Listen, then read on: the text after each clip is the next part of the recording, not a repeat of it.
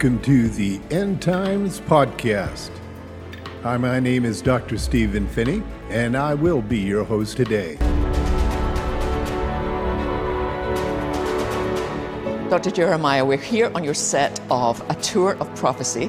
I want to back up a little to what you said about church and the importance of, because I get lots of emails and letters from young people who say, you know what, I really don't really like my church very much and doesn't really meet my needs, and so I don't really go to church. I can love God from home, I can do things online. What would you say to that? The only problem with that is that isn't the church. Yeah. The church is the body of Christ gathered. Uh, the word church actually is, is a word which means out from. The church are the people who called out from the world and they come together. Look at the New Testament. They came together in huge groups. So the whole thing about church, Sheila, that it doesn't meet my needs, that's pretty tired. You know, the church is not here to meet our needs. The church is here to equip us so that we can be relevant in the world in which we live. In the process of doing that, we'll get our needs met. But um, it, I think that answer and that whole question is a part of the selfishness we're dealing with in our culture today. Yeah, I absolutely agree. Um, Christ final prayer for us, you know, that we would be one, that the world would know that we're His, we're one. Some have said to me, well, obviously the rapture is a long way off because the church is not united on this, on this earth.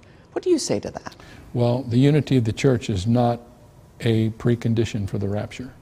The hope and heart of God is that the church will come together, that we will be one, even as He and the Father are one. But no place in the Bible does it ever say, until the church is one, the rapture can't happen. The rapture is going to happen when the Lord is ready for it to happen, and uh, ultimately in heaven we'll be one. So, how should we live in light of Christ's coming? I love this story. I don't know who told me this story, but it's great. This one guy uh, worked in a factory, and as soon as the, the buzzer went off to get out of work, he was the first one out the door. And he always had his lunch bucket and his coat and everything. And when the buzzer went off, he was out the door. And so they asked him one day, How is it that you're always the first one out? He said, uh, I'm ready. And they said, Well, how are you more ready than anybody else? And he, he was an old Southerner, and he said, I stays ready to keep from getting ready. so what he meant was, I don't have to get ready, I am ready. And I think what we should always do is we should watch we should work and we should wait. And when we do those three things, we won't be in left field when the Lord comes back. I, I, know it's really hard to keep this on the horizon. I've read stories about pastors who every night before they'd go to bed, they'd kind of go to the window and say, Lord, maybe tonight. Get up in the morning and say, Lord, maybe today. I, I don't know that I could ever do that. That seems kind of like unnatural to me.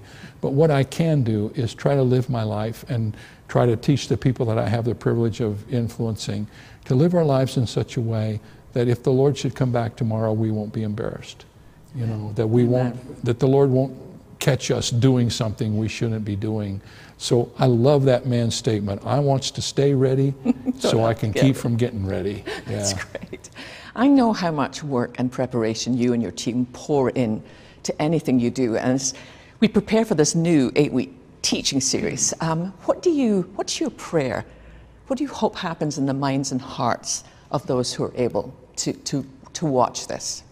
Well, I, first of all, I hope they can catch the passion that we have for it. You know, uh, I'm so blessed to be here uh, with a, a group of primarily young people. Their whole heart is this if it's for God, it's got to be the best we got. Love that. The excellence that we bring to this is not, we're not in a contest with anybody. We want to bring to the table everything we have. I want to do that every time I speak, every time I preach, every time I write a book. It won't always be the best, but it would always be my goal for it to be the best. We believe that we have a God who is excellent and he deserves the best we have.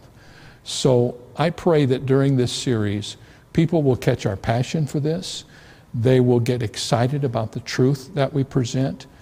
That there will be many who will say, you know what? The Spirit is quickening my heart to believe this, and I'm not ready if Jesus should come back today, and they will get ready. Uh, People who don't know Jesus Christ will come to receive Jesus Christ, and people who are Christians who aren't living the way they should will be convicted to begin to live a, a life that won't embarrass them if the Lord should catch them in the middle of it. I imagine so many people who think, oh gosh, what I would give to sit down with Dr. Jeremiah. So just let's imagine we allowed that to happen. If, if somebody was sitting down with you right now in light of everything that we've discussed, what would you say to them? Well, I'd ask them questions. I would ask them if the Lord Jesus Christ should come tonight, if the trumpet should sound and the Lord should come and catch up all of those who put their trust in Him, would you be in that group? In other words, are you ready to see Jesus Christ if He comes back?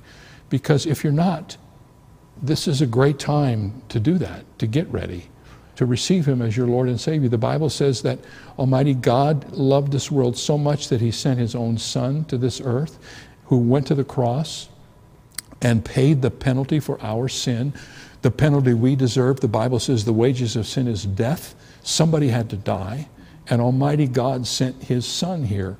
He was God living in a body, and as the Son of God, he went to the cross and because his life was infinite, his death is infinite. And his death was equal to the death of everyone who would ever be on this earth who would put their trust in him. And what that means is one day in my life, I, I came to God in prayer and I said, God, I know if you were if Jesus were to come today, I wouldn't be ready.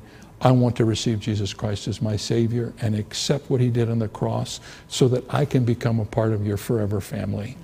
I became a Christian that day, and everything in my life changed. And I've watched and witnessed that happening to thousands of people. I get letters from all over the world from people who say, I now believe in Jesus Christ and I'm ready if Jesus comes today. So, more than anything else, I'm praying that this series will open the eyes of people to the reality of who Jesus is, that He has a wonderful plan for our lives that includes eternity with the Father.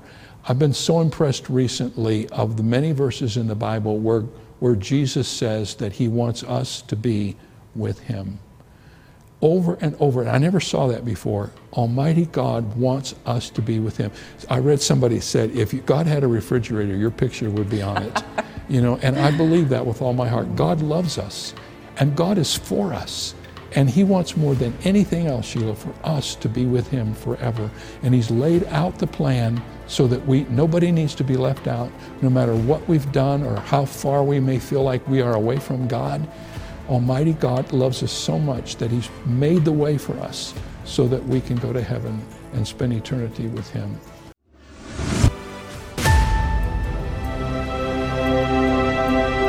Thank you for joining us on the End Times podcast.